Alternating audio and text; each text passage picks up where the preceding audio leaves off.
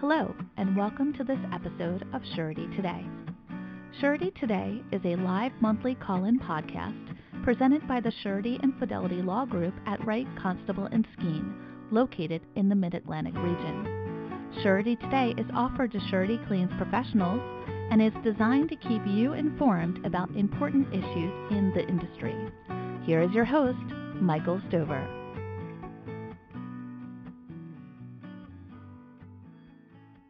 Well, welcome everyone to this edition of Surety Today. My name is Mike Stover, and I'm a partner in the Surety and Fidelity Law Group at Wright-Coswell-Skeed in Baltimore, Maryland.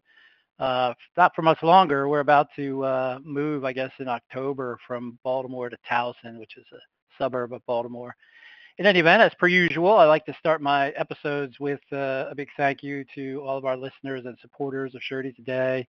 And remember, you can listen to any one or all of our prior 84 episodes of Surety Today anytime, anywhere, from any one of our multiple platforms. Surety Today page on our website, wcslaw.com.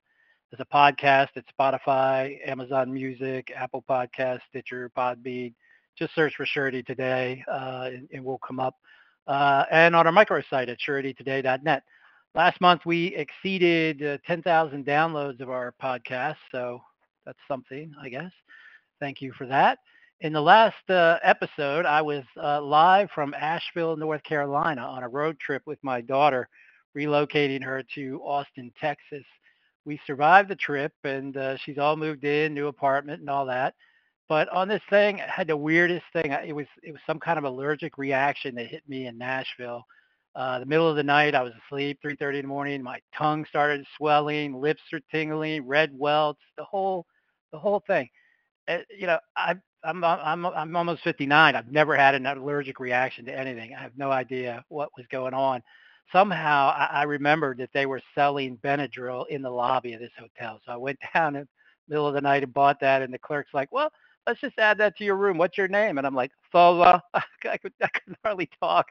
So I was sitting in the lobby on the fence about whether to call an ambulance or not, and the Benadryl started to work. So I don't know. I saw an allergist, and I've got an EpiPen. The scary thing is I don't know what it was, so I don't know what to avoid. So we'll have to figure that out as I go forward here, I guess.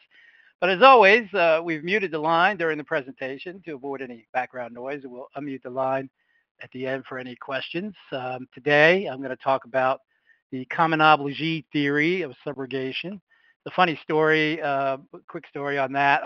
One year at the ABA FSLC midwinter meeting in New York, I participated in a presentation on this topic, and it was the start of an election year, the one between Trump and Clinton. So my co-presenters and I decided to do a campaign debate format for the presentation, despite my misgivings. I had to dress like Donald Trump with a wig to get that whole, Trump comb over look, I had to be Trump because my co-presenters were Kim Zapp and Kim Zanata. So neither one of them would have been able to pull Trump off.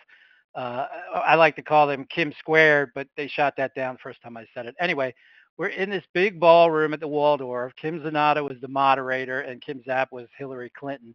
And there was Kevin Liebeck in the front row with his iPad recording the whole thing. And I was thinking, great, this is going to haunt me forever. However, through some miracle, I found out later that there was some technical glitch, and Kevin wasn't able to save the recording. So there is no video proof that it ever happened. So enough of my story. Let's dive right in and get to the business at hand. So under the common obligee theory, a surety may, under certain circumstances, assert its subrogation rights in order to exercise the obligee's set-off rights against the principal to recover funds the obligee would otherwise owe to the principal under other unrelated bonded or non-bonded contracts. Obviously, using the set-off rights to extend the surety's reach beyond the bonded contract may help reduce the surety's losses.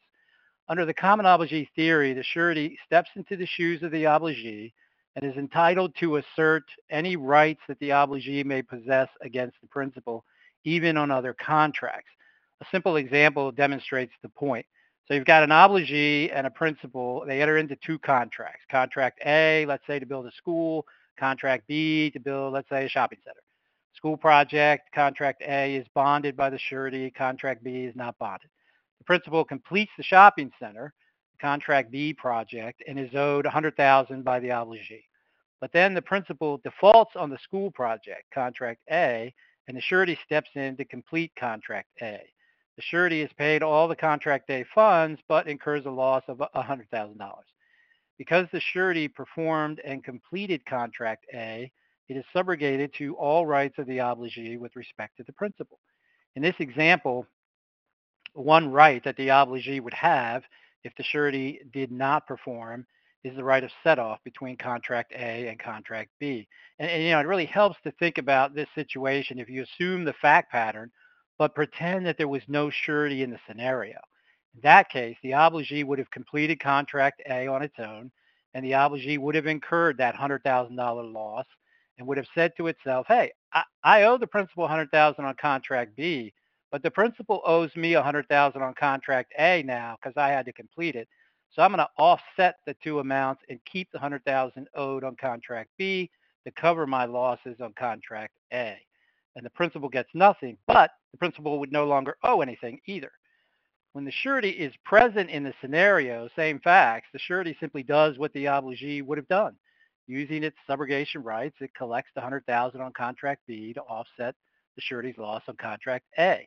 The concept is simple enough in theory, and it serves to further the purposes of both subrogation and set-off. However, in practice, it's not quite so simple. Some courts have recognized and allowed the common obligee theory, and the examples include Travelers Casualty Surety Company of America versus Padurda. That's out of the Northern District of Illinois. Hartford Fire Insurance Company versus U.S. out of the Court of Federal Claims, Transamerica Insurance Company v. U.S. Out of the Federal Circuit, In Re Larbar Corporation out of the Sixth Circuit, District of Columbia versus Aetna Insurance Company, the D.C. Court of Appeals, USF&G versus Housing Authority of Town of Berwick out of the Fifth Circuit, and there have been a number of articles written on the subject as well. But on the other hand, some courts have rejected the common obligee theory under various facts. In part, these courts have rejected the theory because they take an overly restrictive view of subrogation and hold that the surety's subrogation rights are limited solely to each bonded contract and the bonded contract funds of a single contract. In other cases, the surety was seeking to use its subrogation rights arising from payment of payment bond claims, and such subrogation rights were held to be insufficient. So there's a variety of those cases out there, and we'll talk about some of that later. To understand the issues relating to the common obligee theory, one must first understand the two fundamental keys to the theory. The first is the right of subrogation, and the second is the right of set-off. If there's not much more really that I can say about subrogation than what I've said before in these podcasts and what we all know from being in the industry, it's well established that a surety who pays the debt of another is entitled to all the rights of the person he paid to enforce his rights to be reimbursed. That's straight out of the Pearlman v. Reliance Supreme Court case. The remedy of equitable subrogation thus allows a performing surety to step into the shoes of the benefited party. The right of subrogation is not founded on contract, but is a creature of equity. It is enforced solely for the purpose of accomplishing the ends of substantial justice and is independent of any contractual relations between the parties. When the surety completes the performance of a contract, the surety is not only a subrogee of the contractor and therefore a creditor, but also a subrogee of the obligee and entitled to any rights the obligee has to the retained funds. If the contractor fails to complete the job, the obligee can apply the retained funds and any remaining progress monies to the cost of completing the job. The surety is liable under the performance bond for any damage incurred by the obligee in completing the job. On the other hand, the surety may undertake to complete the job itself. In so doing, it performs a benefit to the obligee and has a right to the retained funds and remaining progress money to defray its costs. The surety who undertakes to complete the project is entitled to the funds in the hands of the obligee, again, not as a creditor and subject to set-off, but as a subrogee having the same rights to the funds as the obligee themselves. One of the rights that obligees have is the right to set-off, to apply the unappropriated monies of its debtor in its hands in extinguishment of the debts due to it. That's a quote from the Muncie Trust case. It is further recognized that a performing surety, through its equitable right of subrogation, may exercise the set-off rights of the obligee. The restatement at 28.1c states that the surety's subrogation rights reach any interest in property of the principal obligor against which the obligee's rights can be enforced. So there's nothing in the law of suretyship or subrogation that would prevent the operation of the common obligee theory. And so you've got subrogation as one of the keys to the theory, and there's really no reason why subrogation wouldn't apply in the ordinary course to a common obligee theory scenario. So now we need to spend some time and focus on the right of set-off. The better, we understand, the better understanding rather we have of set-off, the better off we'll be in identifying and advocating for the common obligee theory. In discussing set-off, one court noted that the venerable right of creditors to set off debts dates back to Roman and English law. The right to assert set off can arise by statute, by common law, and by contract. In its simplest form, set off is the right between two parties to essentially net their respective debts when each party owes the other an obligation. Set off rights exist between two parties when each party is a debtor to and a creditor of the other party. The definition of set-off rights is that between party A and party B has the right to set off against party A's claim one or more independent transactions that constitute separate causes of action apart from party A's claim. This can occur only when the two parties' rights are mutual, that is, between the same parties in their own rights and capacities, and the amounts owed to each are due and payable. And we'll talk more about mutuality in a minute. Set-off is not a part of a debt. It's an equitable remedy to secure the payment of a debt. The Supreme Court has stated the right of set-off is a common right which belongs to every creditor to apply the unappropriated monies of his debtor in his hands in extinguishment of the debts due him. The objective of letting a party exercise its set-off rights is to prevent a circuity of actions by allowing parties that owe each other money to apply their mutual debts against each other, thereby avoiding the, quote, absurdity of making party B pay party A's claim when party A owes party B on another transaction. Thus, set-off is a matter of common sense. A person should not be compelled to pay one moment that which he's entitled to recover back in the next moment. Set-off does not occur automatically. Rather, it must be exercised through affirmative actions and providing notice. Typically, for set-off to apply, the claim being set-off must be liquidated. For example, in one case, the court held a petroleum trader could not set off its intentional tort claim against the amount it owed the other trader because the tort claim did not constitute a liquidated debt. It was merely a claim that had not been reduced to a judgment or a settlement. Courts have observed that set-off occupies a favored position in our history of jurisprudence, with which courts should interfere only under the most compelling circumstances. The Second Circuit has stated that the rule allowing set-off is not one that courts are free to ignore when they think application would be unjust. The Ninth Circuit has noted that the primacy of set-off is essential to the equitable treatment of creditors. Absent of set-off, a creditor is in the worst of both worlds. It must pay its debt to the debtor in full, but may only be entitled to receive a tiny fraction of the money the debtor owes it. One question, that sureties want to make sure we've got the answer to is does the United States government have the right to set off? It is well established at common law that the United States government, like every other creditor, enjoys the right to claim set off. Thus, the United States can assert a right of set off independent of any statutory grant of authority to the executive branch. The government's common law right of set-off, which is inherent in the federal government, is characterized as being a broad right. In addition to the common law right of set-off, various federal statutes and regulations also provide a basis to the federal government for set-off. For example, the tax code allows the IRS to set off taxpayers' overpayment of tax against tax liability for prior years. Federal agencies may refer past due debts to the Treasury Department for offset. Under 31 U.S.C. 3716, the government's set-off right is codified in the Administrative Offset Statute. The Federal Acquisition Regulations, the FAR, provide that the United States can set off obligations between itself and parties contracting with the United States. So, of course, there are many other examples of statutory empowerment of set-off rights for the government. In order for set-off to be available, as I mentioned before, there must be mutuality between the parties, i.e. both obligations must be held by the same parties in the same right or capacity. If the same parties are involved, but they stand in different relationships in the various transactions, the mutuality would not exist and set-off would be impermissible. So for example, if party B as a trustee owes a debt to party A arising out of party B's breach of fiduciary duty to party A as the trustee, and party A owes a debt to party B personally under an unrelated breach of contract, let's say, there's no mutuality because party B's obligation arises in his capacity as a trustee, not in his individual capacity.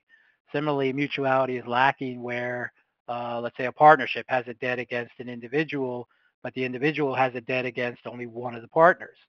An officer, director, shareholder of a corporation, those are not the same as the corporation itself. Thus, there's no mutuality if the corporation has a debt against a party and that party has a debt against only the corporation's CEO or its president. In the surety context, courts have noted that a claim acquired through equitable subrogation can satisfy the mutuality requirement for set-off. Thus, when an entity acting as a surety or a guarantor for the debtor has a claim for reimbursement based on a payment to another creditor, as long as mutuality existed between the parties upon which the subrogation is based, the mutuality is satisfied rather through the subrogation. Similarly, a claim obtained through assignment can satisfy the mutuality requirement. One issue to note on the mutuality issue is that the United States is treated as one unified party for mutuality purposes, regardless of the department or the agency involved, and the government can set off claims held by different agencies. This is known as the unitary creditor doctrine, in which all agencies of the United States, except those acting in some kind of distinctive private capacity, are a single government unit for set-off involving the United States. Thus, one court held that the federal government's common law right of set-off belongs to the United States. Mutuality is not destroyed simply because the claim arose against the debtor in one agency of the executive branch, while the debtor is owed an amount from a different agency. Of course, we see that, all the time with the IRS popping up. You got a contract with the Army or with the Corps of Engineers or the Navy, and the IRS could pop up and say, wait, we've got set-off rights here. So the issue of mutuality of state agencies, there's a split of authority on whether states and their various agencies and departments constitute one entity for purposes of mutuality and set-off. Some courts have held that state agencies are not one entity. Other courts have held that they are. In some jurisdictions, the nature of the set-off rights will depend on the statutes in that particular state. One final note is that mutuality does not require that the debt and the claim be of the same character. Thus, contract claims can be set off against tort claims, for example. I think we should probably mention also the distinction between set-off and recoupment. As previously noted, set-off, of course, is an equitable right of a creditor to deduct a debt it owes to the debtor from a claim it has against the debtor arising out of a separate transaction. Recoupment differs in that the opposing claims must arise from the same transaction. Under the right of recoupment, the claims of each of the parties must arise out of the same contract or transaction. A recoupment is a defense to a claim. It's not a separate affirmative claim for damages. For example, under a contract, party A claims $100,000, but party B claims a recoupment defense under the contract of $50,000. If both prevail, party B would owe party A the net sum of $50,000. So the distinctions are that recoupment arises out of the same contract and is not an actual claim for damages, but rather is only a defense. So, we talked about the comitology theory and what the keys are, and the keys are subrogation and set-off. And having discussed set-off and subrogation, it seems pretty clear that those rights exist and are broad and should allow the comitology theory to succeed in any case. But Let's look at one of the cases in which the commonology theory was upheld. It's a good case to discuss because it does a good job of distinguishing a lot of the cases that refuse to uphold the commonology theory, and it does a good job of discussing in the reasoning supporting the theory. The case is Transamerica Insurance Company versus United States, 989 Fed Second 1188 out of the Federal Circuit. In that case, the Army Corps of Engineers entered into two separate contracts with the principal, who was the general contractor. Both contracts related to projects at the Fort Bragg facility in North Carolina. One contract was for construction of a commissary. The other was a contract for construction of an elementary school. Transamerica, of course, issued the payment and performance bonds. The principal defaulted on the school contract. Transamerica, pursuant to its performance bond, took over, completed the elementary school project, and incurred over $1 million in losses. The principal did manage, however, to complete the commissary contract and filed a claim with the Corps of Engineers for equitable adjustment in an amount exceeding $500,000 and eventually reached a settlement with the Corps. Transamerica, of course, sought the funds owed by the government to the principal pursuant to the settlement. Transamerica gave written notice to the government that it was seeking the funds under the doctrine of equitable subrogation. However, the government dispersed the funds to the principal, wouldn't you know it? So we have a sort of a classic setup. You've got two contracts, the same obligee, the same principal, same surety. You got a loss on one project and a profit on the other. Transamerica sued the government in the Court of Federal Claims, arguing that it had been damaged by the government's disregard of Transamerica's right of equitable subrogation. Transamerica argued that it was entitled to set off its losses incurred under the school contract because the government could have set off any losses it incurred through completion of the school contract against funds it owed to the contractor under the commissary contract settlement. Transamerica asserted that under equitable subrogation, it could step into the government's shoes and set off the losses it incurred through completion of the school contract against the commissary funds. The Court of Federal Claims rejected the surety's arguments and reasoned that a surety's rights and remedies are limited to recovery of retained funds from the contract generating the claim, and that such a result is not changed just because the surety enters into a number of construction bonds with the same contractor. Therefore, at the trial level, Transamerica was not permitted to set off its losses against the funds owed to the principal because those losses arose out of a different contract. Of course, Transamerica appealed, challenging the Court of Federal Claims decision. On appeal, Transamerica relied upon a case of District of Columbia versus Aetna Insurance Company that was out of the D.C. Court of Appeals, which was almost identical to the facts in Transamerica.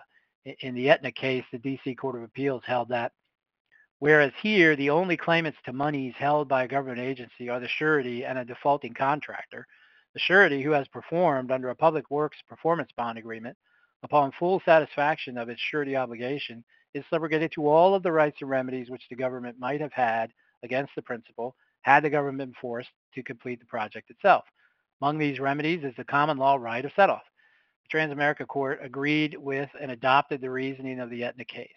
The Transamerica Court stated, the general rule is that a surety who pays the debt of another is entitled to all rights of the person he paid to enforce his right to be reimbursed. The Transamerica Court saw that if the surety were not allowed to exercise the obligee set-off rights, the surety would incur loss, and the principal, who caused that loss, would receive the benefit of the claim payment at the same time on the other project. Further, the court understood that if the surety had not completed, but the government did, the government would have been entitled to set off the amount owed on the commissary contract by the loss on the school contract. Accordingly, the court noted that on the facts before us, we find nothing in the law of suretyship to cause us to favor allowing the principal, the defaulting contractor, to be better off simply because the surety rather than the government completed a contract and thereby incurred damages. The court also noted that if the surety was not allowed to assert the set-off, a surety would rarely undertake to complete a job if it incurred the risk that by completing it might lose more than if it allowed the government to proceed. What the court was referring to is, if the government had completed, incurred the loss, and set off against the amount it owed, there would be no loss to the surety in that scenario. because the government would have been able to recoup its loss on the one job. Well, assuming that the amount of the loss and the amount that it owed was the same. But if the surety completes and cannot assert the set-off, then the surety suffers a loss. So the surety would analyze that situation and would decline to complete to avoid the loss.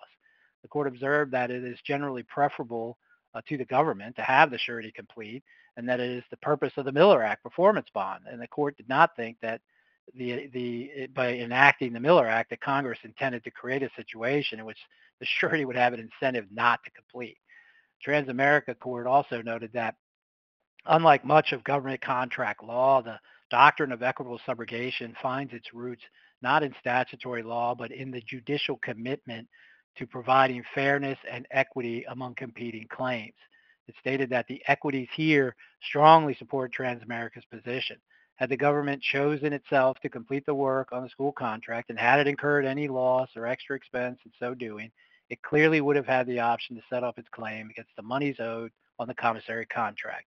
We see no reason to allow the principal to profit at Transamerica's expense from the government's choice to have Transamerica complete the work, and we see no reason to harm Transamerica simply because of that same choice. The Transamerica Court systematically analyzed and distinguished each of the case authorities that the government and the claims court relied on. It noted that each of the cases all had elements that were not present in the Transamerica facts, which led to the result of rejecting the common obligee theory in those cases. If you're in a situation, where you're arguing in favor of the common obligee theory, you will no doubt be confronted by the list of cases that were distinguished by the Transamerica case, and so it would be a good resource to consult to be able to distinguish those cases in whatever matter you bump into them in. So based on the case law, there are a number of issues that can potentially affect whether a given jurisdiction will recognize the common obligee theory. Some of those factors are as follows. One, in jurisdictions where the distinction is recognized between the subrogation rights of a payment bond surety versus a performance bond surety, a payment bond surety may not have the necessary subrogation rights to obtain the obligee's set-off rights, especially as to other projects. So the surety has to analyze what is the nature of its subrogation rights in each case. The surety must have a loss on the bonded contract for which it asserts the subrogation rights. In other words, the surety must have subrogation rights. If you don't have a loss, you don't have subrogation rights. So there must be a liquidated loss. Your claim may not be enough to support set-off. The obligee should be a mere stakeholder with respect to the other contract funds.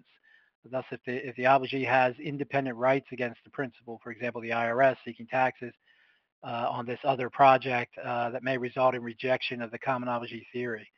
This was a point that the Transamerica Court noted very clearly in its analysis, because in that case and in the Aetna case, the government was a mere stakeholder of the funds on the profitable project, and there was no competing interest. The obligee must actually possess set-off rights against the principal. There may be contractual or statutory rights that could limit or prevent set-off in a given situation. So the surety needs to analyze that issue in each case. The principal does not dispute the obligee's rights. If there is a dispute between the principal and the obligee, or whether the principal owes the obligee anything, such as the principal is challenging the default or asserting change orders, affirmative claims, those kinds of things, those facts may result in the rejection of the common obligee theory, at least until those disputes are resolved. Another thing that you may bump into is this concept of a restrictive view of the Miller Act. In the case of United States X-REL Acoustical Concepts versus Travelers out of the Eastern District of Virginia, the court rejected the surety set-off arguments and held that set-off was contradictory to the purposes of the Miller Act, and therefore could not be used by the sureties as a defense. Court concluded that allowing the surety to assert a set-off would delay or complicate payment to the subcontractor that supplied labor and materials. Court noted the purpose of the Miller Act is to, ensure the subcontractors are promptly paid, etc. This type of analysis, you see it in cases dealing with pay if paid clauses, no damage for delays, dispute resolution clauses. There's a number of circumstances where courts have popped up and said, yeah, wait a minute, you can't enforce these contractual rights because they're going to interfere with the intent or purpose of the Miller Act. So just be aware of that. The takeaway here is that the surety, through the common obligee theory, may have rights against other funds to help offset losses on the bonded job if the common obligee has set off rights that can be enforced. There are a number of potential hurdles to utilizing this doctrine, so it's certainly it's not a given, but it's something that definitely should be considered in cases. I've got a case right now where we are exploring the parameters of this very carefully. Okay, so before I open up the line for any questions, I want to give a shout out to my wife, Elizabeth, because tomorrow is our 36th wedding anniversary, and she is a saint for putting up with me and our 7 kids all these years, and I'm a lucky man. So hats off to my wife. It's funny, whenever she sees me preparing for Surety Today, she always calls it Surety Every Day, because it seems like I spend a lot of time preparing. But, you know, hey, it's Surety all day, every day for all of us. It's what we do, you know, in the industry. So the next episode of Surety Today, or Surety Every Day, if you want to call it that, will be on Monday, August 14th, obviously at 12:30. Some upcoming events in the surety world, once we, you know, get through our summer hiatus. September 6th through the 8th is the Pearlman Conference out in Seattle. September 13th is the Philadelphia Surety Claims Luncheon. September 20th through the 23rd is the Northeast Fidelity Surety Claims Conference in Atlantic City. And our firm is a co-sponsor of that conference. And I think really it's one of the best conferences in the surety world. You should check that out. The cost is really, really affordable. Go to our Surety Today blog website at wcslaw.com under the educational resources to see a calendar of surety events. So thank you to everyone for joining me today, and as I say, for your support of Surety Today. And I'll open up the line. Okay, I opened up the line, so if there are any questions on this, let's have them. I'm not hearing any questions. All right. Well, no questions. Feel free to contact me if you have a question you didn't want to share with the group.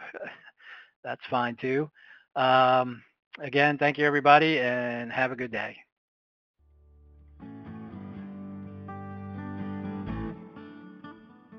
Thank you for listening to this episode of Surety Today. Audio recordings and white papers from prior episodes are available on the Surety Today page of the Wright-Coswell-Skeed website at wcslaw.com/surety-today.